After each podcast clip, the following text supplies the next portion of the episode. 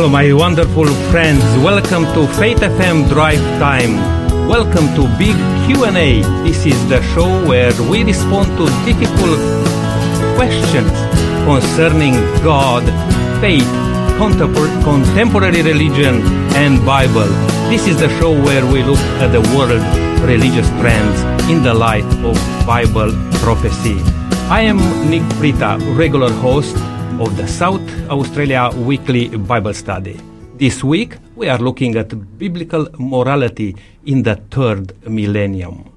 And today, uh, we are simply asking Does the Bible's teaching on morality make sense? Our co host today is Pastor Gary, minister of the Brighton Seventh day Adventist Church and a regular host of Big Q&A. This is Gary's last day before a month on long service leave. And we want to keep him on the hot spot still as much as we can. Gary, are you a person who enjoys travel? Yeah, yeah, Nick. Hey, can I say firstly that I'm, uh, I, I'm really believe I'm leaving um, our big Q and A in fantastic hands at the uh, at the present time. But I am really looking forward to uh, to a time of leave, to some uh, some some local leave around here, just being able to do things with family for the next month. Uh, this is really going to be exciting. Am I a person who enjoys travel? Uh, well, yeah, I am actually. I I, I feel that I've been richly blessed, uh, Nick, through uh, through my life because on many occasions I've had opportunity to travel to international destinations. It's probably something that we won't be doing uh, too much in the in the very near future for, for obvious reasons. I was just going to ask. I mean, uh, how long will be your trip this time? But uh, it looks like you are a bit uh, uh, restrained here. Ah, in, indeed, I am. In fact, it's probably international travel is probably if I have a hobby, that's probably my hobby. I I just think of some of the places I um, I remember traveling to the Middle East. To me, that was a that was a wonderful opportunity. Just spending time, you know, in the lands where Jesus and the apostles uh, walked uh, to Europe, uh, to the US, uh, to the Pacific, uh, Mongolia. I remember going across in the Trans Mongolian Railroad across the uh, Mongolian desert that's an experience. That is a real experience. That was about over 10 years ago, was it? Yeah, that was about 10 years ago. I did that particular yeah, trip. I remember when you went there. Yeah, you know, yeah. And send us some pictures from there, you know. And had opportunity to winter preach. Time? Yes, in middle. Uh, no, it wasn't winter over there at that time. It was a shoulder season, but uh, we had a wonderful time being able to preach the gospel in uh, that part of the world. Just recently, it was a it was a real privilege to be able to go to one of the uh, uh, Pacific nations, the nation of Kiribati, and just do some teaching out there. And uh, you know, to me, we really understand some of the challenges that our third world countries have, and I hope and pray that the coronavirus never hits those particular countries because they they don't have the medical facilities. They don't have the backup that countries like us do have. Do you know, I come, I come home and you understand how incredibly blessed Australia is in every way. And uh, to me, my heart goes out to so many, particularly of our Pacific neighbours. And we partnership with uh, with Kiribati. Uh, we are very happy to do that. I remember I, I, I went there a few years ago myself in uh, yeah. uh, Tarawa and then in Abemama, just uh, going over that beautiful island. Not a very not a touristic uh, attraction, but a very beautiful, beautiful place. I would love to have a holiday there. Yes, well, it's certainly off the tourist track of, in a significant way, and yet it's something that you you look back on and you say, "Hey, the Lord is certainly blessed." But look, uh, Nick, if I can throw a question at you, um, what uh, the program next week? Now you're going to be leading a program, big questions about prophecy, as I, I understand it. Now, can you tell us something about that particular program? What are you going to be sharing? Uh, yes, Gary. Well, look, we, we are thinking what to do to fill into these big shoes, you know, which you leave behind here. But uh, we are um, thinking to look into prophecy. Uh, and we are going to ask about the secrets of prophecy. You know, you know, when you talk about prophecy, not everything is very clear. But if you know the Bible, the Bible Yeah. tells you. The Bible is explaining those things, and we are going to talk about who will control the world, for example, or um, signs of the time. We live in a very special time, and uh, many people will have all sorts of uh, uh, ideas. You know, That's Uh, so true, actually, isn't it, Nick? Because what I'm conscious of is that um, I've had so many people actually uh, come to me, uh, certainly ever since the things that have been happening this year. Because if you think of this year, we sort of look at uh, okay, we kick off with uh, with bushfires here in Australia, and before that's finished, uh, we move into coronavirus, and before that's finished, we have economic upheaval, and you're sort of people are saying, "Goodness me, it's only June, and we're um, already um, through all of these things." And yet, you know what a lot of people don't realise is that the scriptures have actually got a lot to say about the times in which we're living. Exactly. And as you just pointed out, uh, uh, well, that particularly in Australia here, we were uh, quite heavily hit recently, you know, and people are asking those questions, is this the end of the world? Yeah. You know, we are going to address this from the Bible. How will the world end? Yeah, yeah. And you know, uh, later on uh, in the last part of this month, we are going to also approach more difficult questions like the mark of the beast, for example. Yeah. 666. What the Bible has to say about these things? Is the Bible mentioning these things or is just a kind of a man-made uh, That's a big one, stuff, actually. You know? That's a big one because if you actually go onto the internet, it's, it's amazing the number of views that there are on the internet about those particular subjects. And yet, once you start to understand the principles of prophetic interpretation that we do find that scripture talks about itself, what you find is that there's actually a, a, a lovely coherence that starts to come together and you paint a picture that many people stand in awe about when they finally, the penny finally drips, drops that the, the scriptures are in fact talking about our day. And you know, Gary, this is what we are going to look into to find those keys who can unlock those secrets of prophecy. Yeah. You know, if you have the right tools, if you understand the Bible, if you allow the Bible to interpret itself, to explain the things, then you're, you're not running in, in troubles like uh, many other people, uh, know, prophesying all sorts of things and after that they have to hide themselves, you know, Yeah. because uh, didn't come to fulfillment. Th- but Bible prophecy, it's accurate, 100%. Tell me, Nick, if you had any people that have uh, that have how how have they responded when you've presented this material to them? Look, I am running one actually through Zoom uh, Okay. uh, right now, and now towards the end of it, um, and we have people from all sorts of backgrounds, different churches, different culture, and they are amazed of the fact that how simply the Bible explain if you know the Yes, Bible yes. and look into pa- uh, to parallel uh, Yeah. the passages of the Bible, not to take out of context things, Yeah. to understand some principles there, to to be able to uh, interpret uh, this. Uh, Because there certainly are some significant principles within the scriptures, aren't there? That once you understand the principles and you understand, uh, for example, that there are certain symbols that have meaning and that the scriptures themselves actually interpret what the meaning of the symbols is. And when you can actually put the two together, there's suddenly some aha picture. It's almost like, you know, a child's picture book. You know, we understand that in this case here, this particular picture actually means this particular thing. And to me, you know, I, I well remember when, uh, well, I remember so many occasions when people have, they've stood in awe when they've realized that the scripture is actually its own interpreter. That's true. And you know, uh, people have all sorts of questions and sometimes difficult ones. Not always you'll find answers, easy Yeah, answers. yeah. And I remember just somebody pointed out to me one of the presentations, say, look, uh, I'm not coming tonight. I'm struggling with this subject tonight. Uh, happened to be on hell. And I said, that's okay, you know, but he was continuing coming for the rest of it. You know, I like when people are uh, sincere, you know, open to say, look, I struggle with this. Yeah, I don't, yeah. uh, you know, I, but let's learn together. And, Th- and people are what we are going to seeking, though, aren't they? You know, to have those people actually there seeking and searching, to have people uh, desiring to dig into the Word of God, to me is one of the most beautiful things because, you know, the Word of God is actually a revelation. It's been given to us by the Almighty God for our benefit, and it's only a matter of us picking up and finding out how do we actually interpret these scriptures that uh, uh, that that will lead us to uh, to a ver- down a very beautiful path. Yes, and, and that's what we are going to do for the next month uh, or so while you're away, Gary.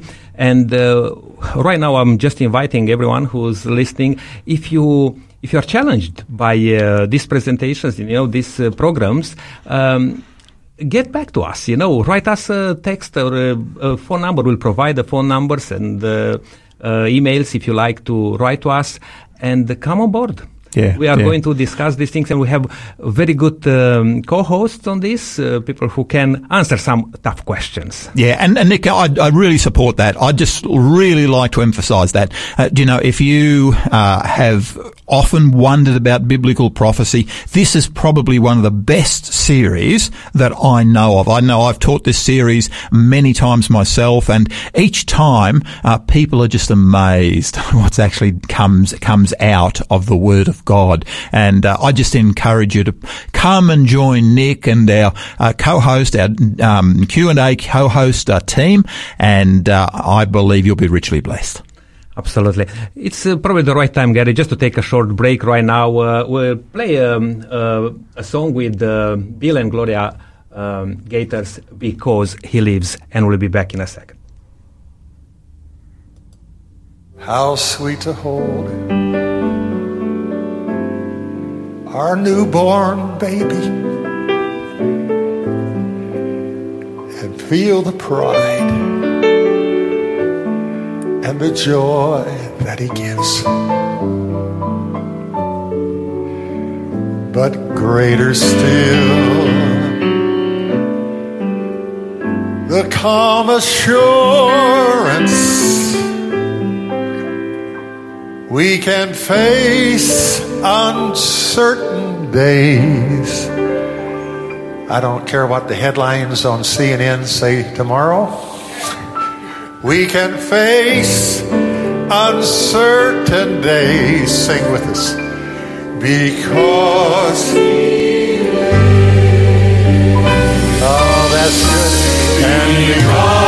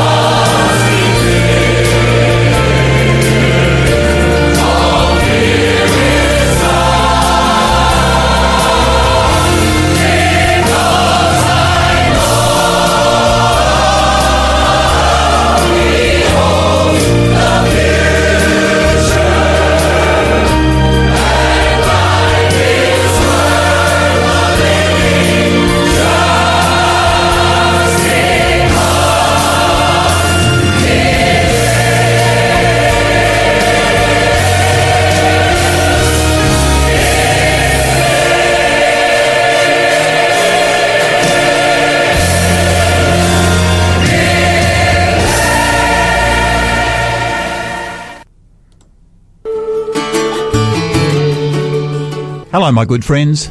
This is Pastor Gary. I'm daily host of Drive Time. I'm excited to be able to share with you a wonderful opportunity commencing Monday, July 6.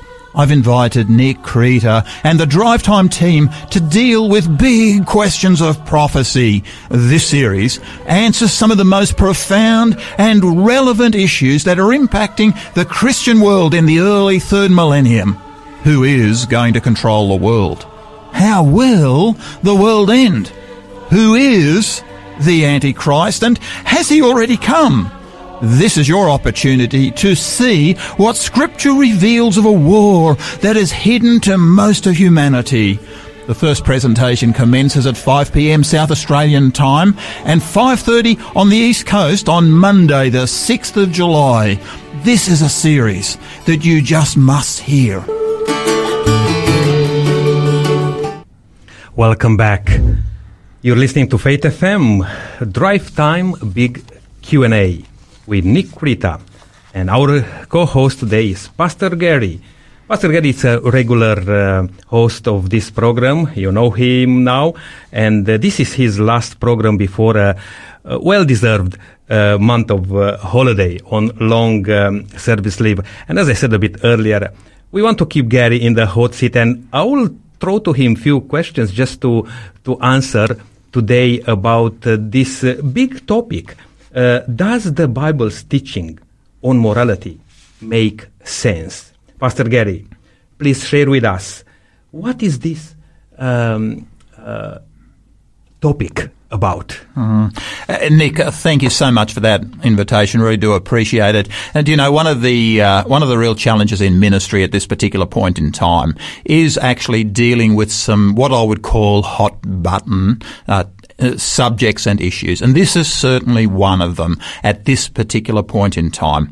Uh, you know, I'm so conscious that out there in the um, in secular land today, there is certainly a view out there that the Bible is largely irrelevant when uh, talking about issues like uh, like marriage, the family, sexuality. The Bible was written so long ago that who who would really trust it in uh, in the contemporary day and age? And yet today, I believe that what the Bible teaches is actually more relevant today than it's ever been. I will remember um, the opening presentation uh, by um, a minister of many years' experience. I had gone to a uh, to a conference that was touching on a lot of contemporary issues, dealing with questions that so many people have got about the Bible. He he stood up. He wasn't a member of my particular faith. Uh, I had uh, I had received permission to go and join these ministers, and uh, he started to talk uh, to his fellow ministers. They were all of a uh, of another denomination, and he said something that resonated with me because I thought this is something that could be said to so many pastors in so many different denominations. This is what he said. He stood up and said, "You men, and most of the people in the room were were men. In fact, all of them were were men. Um, are not being very consistent in your preaching." Now, when he stood that, I thought my hair stood up, and I thought, "Well, what's he going to say?" You have a great deal to say, he said, about social justice. Now, of course, social justice is things like race issues that we're actually experiencing today, but you're silent on morality. Now, when he said that, I thought, oh, oh, okay. Um, uh, and he then asked a one-word question. He simply said, why? You see, what he said was this. Scripture has as much to say on morality as it does on social justice. But, he said, you are all silent on the subject. Why? You know, when he said that, I, a number of things did come together for me. He said this, I'll tell you why. It's safe to preach on social justice issues, but nothing is more politically incorrect than to preach on morality. And what he said I had to resonate with because I thought he had actually nailed something on the head. He had nailed uh, this issue. You know, I couldn't help but agree with him. How easy it is to major on politically correct social justice campaigns, things like anti-discrimination, equal opportunity, wealth distribution, but ignore the scriptural teachings on morality. You know, it's um, can be even a a bigger mistake when a church picks on one particular area of morality and focuses on that without also looking at the entire scope of what the scriptures say about morality. The church does appear, and by the church I'm say, I'm going right across the board. Do you know, I even include my own church in this particular uh, subject. The church is largely silent on the issue of morality. So what does the Bible actually say? How relevant is it? Well, earlier this week, we actually came, I think it was on, uh, on Monday we had we had Joseph. He he came and one of our co-host uh, uh, team, uh, Joseph, uh, presented a wonderful biblical understanding from the book of Genesis. And what is he what he did was looked at the origin of marriage, and his key text was actually uh, Genesis uh, chapter two and verse twenty four, and it said this: Therefore, a man shall leave his father and mother and be joined to his wife, and they shall become one flesh. You see, what Joseph pointed out on Monday was that what we had here was a, a coming together of male and female, but significantly, it originated in the book of Genesis, right back at the very beginning. Uh, you know, to me, I believe that was incredibly significant. But what a lot of people don't actually realize is that Christ actually picked up this passage of scripture. Now we're actually Christians. We follow the teachings of Christ. Now on one particular occasion, the scribes and the Pharisees, the religious leaders of his day, it's amazing how sometimes um, religious leaders like to major on theology without looking at some of the practical outcomes. And that's exactly what is happening in this particular situation. Uh, the religious leaders of the day come to Christ and they start to talk to him about the subject of marriage and divorce. And Christ dialogues with them and uh, backwards and forwards. But in Matthew 19 and verse 6, and he picks up this particular verse that occurred, that had been, uh, comes from the book of Genesis, and he says this, So then, Christ is speaking, they, this is husband and wife, they are no longer two, but one. Therefore, what God has joined together, let not man separate. Now, to me, Christ is picking up the verse that was presented by Moses in the book of Genesis. In Matthew, uh, Christ looks at that verse and he says, God has joined together, let not man separate. What is that? What Christ is doing here, I suggest to you, uh, Nick, is that Christ is establishing a covenantal act. You see, marriage, by virtue of what it is, is actually a covenantal act between two people. Now, you know, to me, that's very powerful because what we've got here is Christ declaring what marriage is when two people come together, when they present uh, their their vows, they're forming a covenant before God. Now, it's true that in different cultures, that covenant is established in different ways. But do you know one of the things that remains consistent is that there is such a thing as a covenant as far as the scriptures are actually concerned. How important is this passage? You see, marriage, according to Christ, dates back to the time of uh, to the time of creation, and Christ regards it as something which God has put to, put two people together. What I suppose I'm, I'm saying here, uh, Nick, is that this is not just a civil contract. Mm. Do you know, Nick? Um, I don't know how you find it, but you know there are many civil contracts today. We uh, uh, we form a civil contract when we buy a house, um, when we buy a car, um, and increasingly the marriage contract is being regarded as a civil contract. But do you know within the scriptures? It actually elevates marriage beyond that. It says, no, no, no, no, no. It's actually a covenant between two people. You know, a contract, as you just said, Gary. You know, people are uh, using all sorts of forms to amend, you know, some of the contracts. You know, to make it easy in the, for uh, to to suit different parties.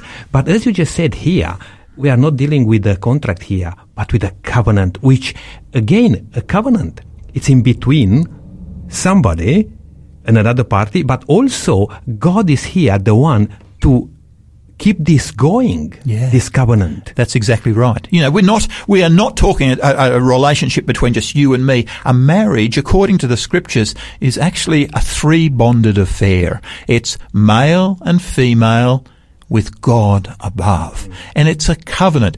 God is the one who has established this relationship. And I suggest to you that only God could actually change it. Yes. Does that make sense? Absolutely. Absolutely. But Nick, the thing that jumps out at me is that what we actually have through the rest of scripture is that God is involved throughout all of the rest of scripture in protecting his gift. Man, because of sin, attempts to break down this gift but God is constantly in place trying to protect and put boundaries around this gift in order to protect it the best that he can. Now it's true that there are different forms of marriage that come in, but do you know, we find continually it's actually linked to a thing called sin. When a person has moves away from God, they move away from his principles. When they move away from his principles, then you have a thing called sin. When sin comes in, you get pain and suffering, heartache and disease. That's the way that it works. And you know, uh, to me, I don't know about you, but I have seen uh, so many people in incredible suffering because of the uh, the issues of uh, of relationship, where they have moved away from the principles that God has actually given. How have you found it? You know, Gary, uh, because I grew up in a different part of the world where um, uh, marriage was very important and uh, uh, break down marriages. To be honest, I um, when it happened to someone was a big thing, but in a modern, you know, time we live in, when even in the church, more than, probably around 50% of the marriages ended up in divorce in the church. Those people who uh, believe in God and have some principles. You know, this is more than a, just a trend. Yes. This is Yeah. a, a big uh, hit from the enemy, the enemies of God, who was always against and unhappy with God's plans.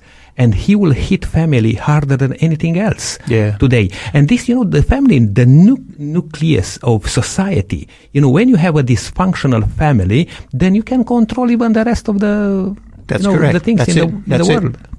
You know, Nick, one of the things I'm so conscious of is that we're actually living in an incredibly disposable era. Everything that we do is actually disposable. Now, I recognise that there are some times when relationships do break down, and uh, I recognise that there are some times when relationships can't stay together simply because they have become so dysfunctional. But you know, I think it's important that we have a clear understanding of what God's ideal is and where marriage came from and the purpose of family because only as we understand what the ideal is do we have a reference point upon which to look at everything else that might be happening within our society. Um, and, and I, for example, and, and Gary, if I could just interrupt you here, I think what we did and we are doing now, we dropped the guard, you know, and while you drop the guard, you are exposed. That's it. And that's it. As you, as you just said, it's sad to know and to realize that some families, even in a good, solid, uh, you know, units, they may fall apart Yes. for various reasons.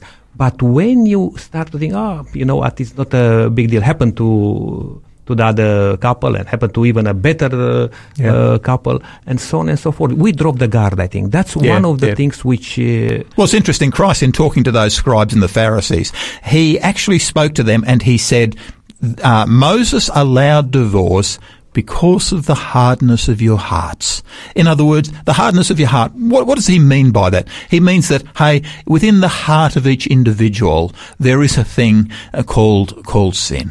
And this relationship breakdown can be ultimately tracked back to this issue of sin. But do you know, I think it's so important that we don't move, move away from our understanding of what marriage actually is. It's a covenant between two people, a male and a female, and God. It's been established way back in Eden. Um, Christ in Matthew, in the gos- Matthew's gospel, calls it a covenant. It's a covenantal relationship. This isn't a simple contract. And then what we find throughout the scriptures is every time God is involved, what he does is he moves to protect the covenantal relationship. Now, you know, to me, uh, I'm conscious that today the Ten Commandments are not in vogue. And that's a real pity.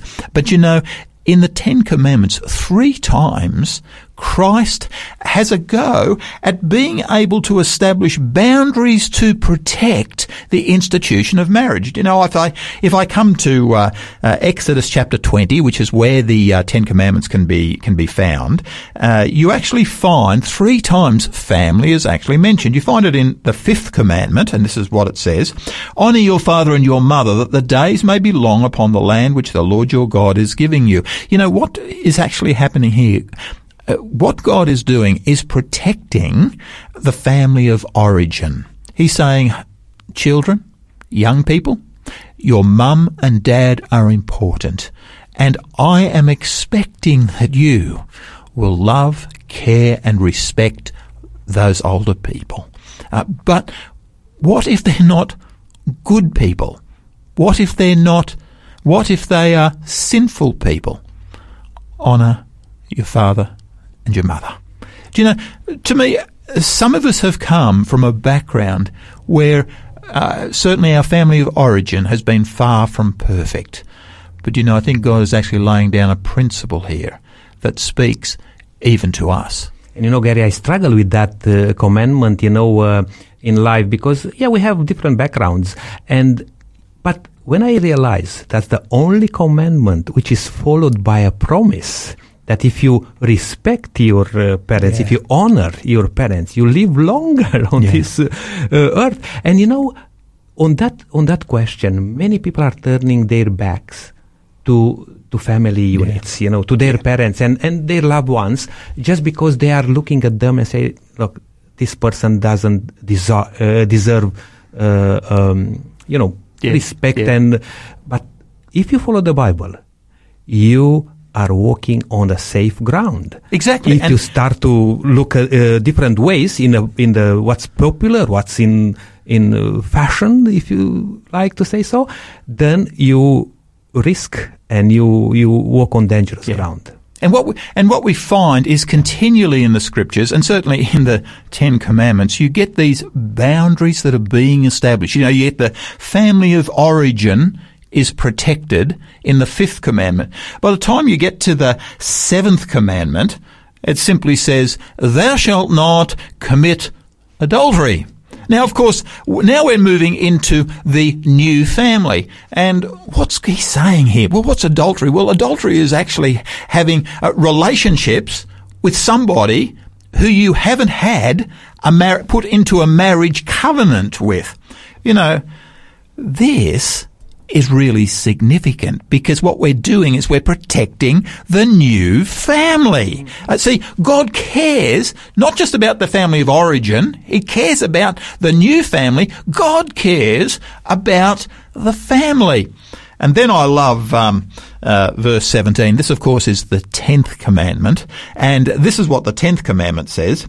You shall not covet your neighbour's house. You not shall covet your neighbour's wife you shall not covet your what is it to covet your neighbour's wife well of course nick that means that i have a desire for somebody else outside of the marriage relationship. You see, Nick, to me, what God is trying to say here is that I want the two people. I want the male and the female. I want you to be a close unity with nobody else is able to come in and break that relationship. You know, I think what God's actually talking here is emotional uh, commitments because, you know, one of the things that I'm so conscious of in my ministry is I've seen uh, relationships formed where uh, possibly it might not have even been a physical relationship, but what we've actually had is people have uh, come together and emotionally they've actually had uh, somebody else as their support outside of the family family structure. What the uh, tenth commandment's actually saying here is, I don't want you to covet. I don't want you to uh, have re- the the male female. That relationship is to be reserved for your husband or your wife. What God is doing here is protecting the marriage relationship. The one that he, the covenant that he established back in Eden, the covenant that Christ spoke about in Matthew's gospel, the Ten Commandments actually protect on three occasions. Does this make sense? Is this, is this reasonable? Do you know, to me, I'm so conscious that in a world where I am seeing pain and suffering, as a result of illicit uh, sexuality and relationship breakdown. To me, this is immensely reasonable. You know, to me, is the Bible out of date in saying these things? I and that's a good question, actually. Where should we look uh, when we struggle, when we have these uh, uh, things coming uh, up in our lives? You know, Gary, if I'll ask you, if somebody will come to you and will say, Look, I struggle with this. Look, I'm tempted what is the Bible saying about?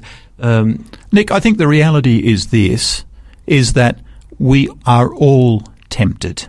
Do you know, we live in a world today in which I think of particularly the media. Mm-hmm. The media, I believe, has got a great deal to um, um, to respond to on this particular issue. You know, we can put on our television sets uh, any night of the week and we can find an incredible amount of incredibly stimulating material. Yep. Uh, you know, one of the one of the things that I'm I'm so conscious of here is that uh, the media has actually set up an environment where it's physically almost not possible. It is possible, but it's almost not possible to actually live with pure thought. Mm-hmm. It is possible, however, and we'll come to that in just a moment. Do you know, I, I think that one of the really important texts here actually is uh, Christ again in Matthew's gospel, because in Matthew's gospel, Christ actually expands on the command. See, Christ and uh, is into protecting this relationship. He's into uh, cutting out the pain and the heartache that comes as a result of illicit uh, sexuality, illicit relationships. In uh, Matthew chapter five, verse uh, verse twenty seven, what you what you find is this: You've heard that it was said to those of old, "You shall not commit adultery." Well, where did that? Where did you hear that of old? Well, of course, that is actually in the Ten Commandments. But I say to you that whosoever looks at a woman to lust for her has already committed adultery with her in his heart. Uh, if your right hand, and then Christ uses this analogy, it's actually, I call it a little parable. If your right hand causes you to sin, um, if your right eye causes you to sin, pluck it out and cast it from you. What is Christ actually uh, saying here? Um, what he's actually saying is, I want you to take the most extreme action necessary in order to deal with this issue of sexual sin. And that's Matthew 5, uh, verse 29. That's, uh, that's, tw- and, and, and, with many people, can I suggest that that actually means uh, turning off the uh, incredible Hollywood block- blockbusters? And, and Gary, uh, this is a form of uh, you know amputation. You know, it's like a form uh, of amputation. It's and, exactly and what how can you apply that one uh, spiritually? You know, if you are tempted, if your eye causes you to sin, how are you going to plug out your eye physically? What sort of cuts you need to Well, your cuts do? may have to be uh, to uh, the programming that you're actually feeding your eyes. This is what Christ is actually talking about here. It- he's not wanting me to get a skewer and to somehow uh, plunge into my, because of course the biggest challenge is actually in my brain, not in my eye. Plucking my eye out actually doesn't solve the problem. But you know, uh, turning off the illicit material that's uh, causing stimulating thoughts uh, could actually have a major impact on my life. Interesting uh, a statement here. Gary says that, uh, you know, uh, falling into sin, you know, and um, experience sin, you need to run to Christ. You know, that's the first thing, you know, and this requires action. It's not good enough just to pray and then say, God will stop me from sinning. It's not good enough. God expects us to obey and act in His strength. Prayer is vital, but true prayer requires true heart, which results in real action. You have to do something beyond that. I mean, you give it to God because that's There the strength actually comes from. there is actually an incredible power in prayer, and and this is something that I, I'm so conscious of. You know, uh, it's it, it's physically possible to say, "Hey, I can't deal with these particular issues." Do you know one of the things I think the scriptures actually do point out to us is that there is incredible power in coming to Jesus Christ Himself, because Jesus Christ uh, is actually able to change the way the mind operates. I think of Philippians uh, chapter two. It uh, Philippians in Paul is writing, and he says, uh, "Let this mind be in you that was also in Christ Jesus." Now. Is Jesus' mind naturally in me? Well, no, it's not.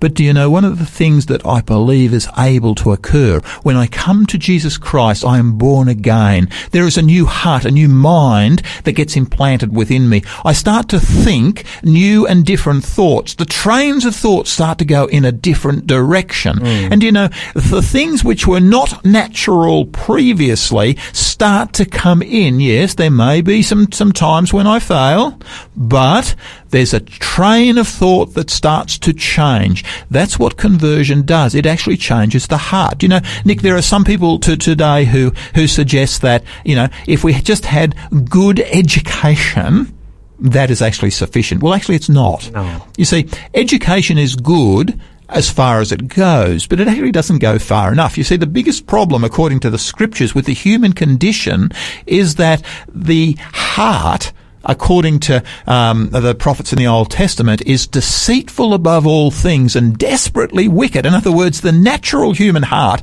actually doesn't like the things of God. But do you know, when I come to Christ, I pray, I, I talk to, to Christ, I give myself to Him, there's an experience that uh, is talked about in uh, John chapter 3, and this is uh, Christ talking to Nicodemus, and where Christ says, You must be born again. You see, when a person is born again, it means that a new heart will I put within them. They start to think different thoughts. Philippians chapter 2 starts to talk about, you know, this, uh, this concept of let this mind be in you that was also in Christ Jesus. And so as a person's mind is changed, then their understanding of the things of God becomes clearer.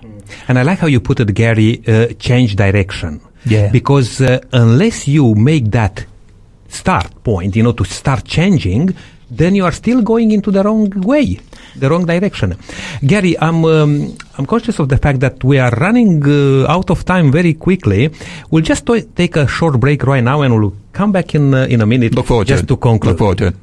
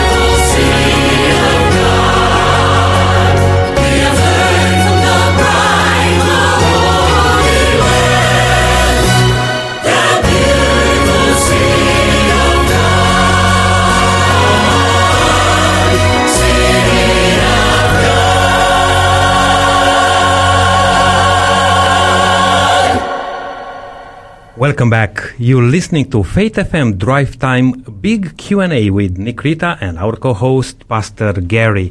Gary is our uh, regular host of this program, but he is uh, uh, for the last time with us for about a month while he is taking long service leave. Uh, Gary, we were just listening to that beautiful song, Marching uh, Towards Zion. You know, we're living in this sinful world where wherever you look, you see just pain and suffering. Wonderful promise, you know, that God wants us to really uh, keep our eyes uh, directed to that promise Yeah. of the heavenly uh, city. Yeah. Uh, we are we are going to um, wrap it up somehow, uh, Gary. And uh, what would you like to just add?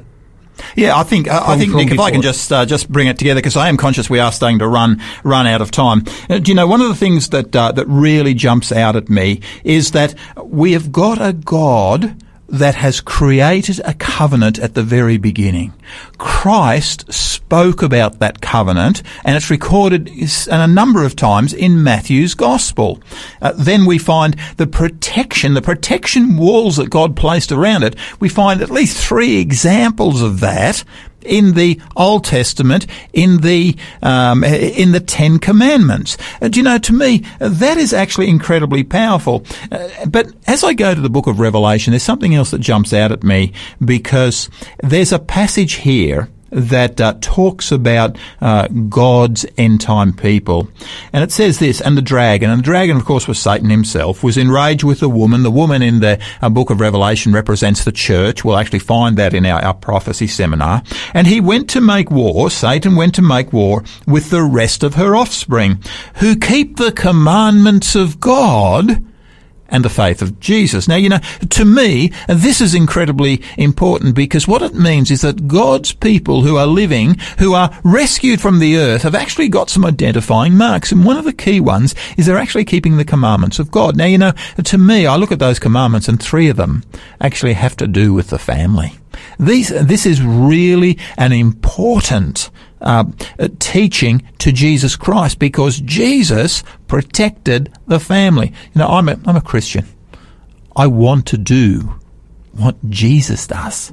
You know, it's so important. It's so easy to be politically correct today. It's so easy to not respond to what the scriptures are actually saying. But I think that in these particular, in the passages, what, what Christ has shared with us, I think is incredibly relevant for the day and the age in which we are actually living. And just one final thing there, uh, Nick. Uh, so many times people say to me, but Pastor, what about King David? You know, King David, man after God's own heart. Uh, he's a man that uh, he committed adultery. Do you know what many forget? Is that David was in fact, like you and me, a sinner. Dan, uh, David made many mistakes. When David sinned with Bathsheba, he was rebuked by God because God called it sin.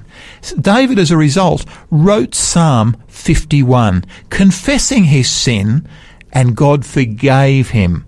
Now, to me, I think it's a very beautiful picture here. God protects his institution of marriage. David sins against it.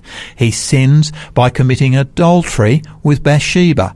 God rebukes him because he's protecting the covenantal wall. David repents, and as a result of repentance, God forgives. You know, I think that really says something to us today. Maybe one of the most significant answers to the issues that we're facing is actually repentance in our world. Nick, let's go to uh, uh, to another question though, if we can. Can I just throw this um, uh, this question to you though? Um, many people today do suggest that the Bible's uh, stands on sexual morality are no longer relevant for the uh, early decades of the 21st century. But what they uh, we've been talking about that, but hasn't the horse already bolted? You know, how do we present Christ's radical teachings in a post-biblical, increasingly secular world. How do we present these these teachings? And, and Gary, probably this is a, a, very very good question to end the program with because yeah. you know we live in a time when. Um, many people will say, oh, "Is that that's in the Bible?" You know, that's uh, old-fashioned. And we are talking about people from the Bible, like David you mentioned yeah, uh, yeah. before. But are we not experienced today in this time, in this secular uh, period of history of this world, the same pain, the indeed, same suffering, indeed, indeed. the same struggle with with all these issues, and wouldn't be that wonderful to turn ourselves back to the Bible, to the source, where we can find the solution to this troubled world and troubled you know, um, breaking down families. Yeah, I think I think Nick, to me, what this is saying is that if ever there's a time when uh, the, the, Christian Church uh, has to actually challenge the values of its society, it's actually now. This is a this is a huge need at this particular uh, point in time. Do you know, I, I think of uh, First Peter three uh, fifteen, and this is where Peter says this: "But sanctify the Lord God in your hearts." Sanctify. That means to set aside. Mm. Have the Lord God in your hearts. And always be ready to give a defense to everyone who asks a reason for the hope that is in you. But do it with meekness and fear. Do you know, to me, this talks about not just the necessity to be able to present biblical truth, but how I actually do it. You know, this, what this is saying to me is I have to do it with kindness and compassion because what we are doing is challenging the very values of our society. Do you know, Nick, I, I believe that that's actually our greatest need for us today. That's right, Gary. And our time it's uh, it's up. We are just coming back for uh, a prayer, but just let's have a quick uh, ad uh, thrown here, and we'll be back with you in a second. Hello, my good friends. This is Pastor Gary. I'm daily host of Drive Time. I'm excited to be able to share with you a wonderful opportunity commencing Monday, July 6. I've invited Nick Krita and the Drive Time team to deal with big questions of prophecy. This series answers some of the most profound and relevant issues that are impacting the Christian world in the early third millennium. Who is going to control the world? How will the world end? Who is the Antichrist and has he already come? This is your opportunity to see what Scripture reveals of a war that is hidden to most of humanity. The first presentation commences at 5 p.m. South Australian time and 5:30 on the East Coast on Monday the 6th of July. This is a series that you just must hear. And please join us next week for this wonderful series. Uh, Pastor Gary, I'm conscious that uh, many people uh, are struggling today with uh, the same issues which you, you raised up. Would you be able to pray uh, for us? Let's pray. Father in heaven, Lord, we come to you now because we want to say thank you for the beautiful gift of marriage. Lord, thank you for the beautiful gift of family. Uh, Lord, thank you that you created both marriage and family. Thank you for establishing that covenantal relationship. Lord, we invite you to be the third person in that relationship. Lord, if there's anybody who's struggling because they've gone over the boundaries at this point in time, I just want to pray particularly for that person. Lord, I pray that as they raise their hand right now, Lord, that uh, they indeed might be forgiven. Lord, I pray that uh, they might return to your boundaries, to your safe boundaries. Lord, there's a process involved. We know that. But Lord, may we return to those boundaries. I pray that you might put in our mind a new, a new mind, create a new heart within us, take away the heart of stone. And Lord, may we uh, live according to those principles that you have established for the day and age in which we live. Lord, these things we ask, we pray in Jesus' wonderful name. Amen. Amen. And thank you for joining uh, Nick Rita and Pastor Gary on Drive Time Big Q&A today. Please join us next week when we commence a series where we'll look at the big prophetic questions of the end time. Really looking forward to see you. But until then, please remember, Christ said, I am leaving you with a gift, peace of mind and heart.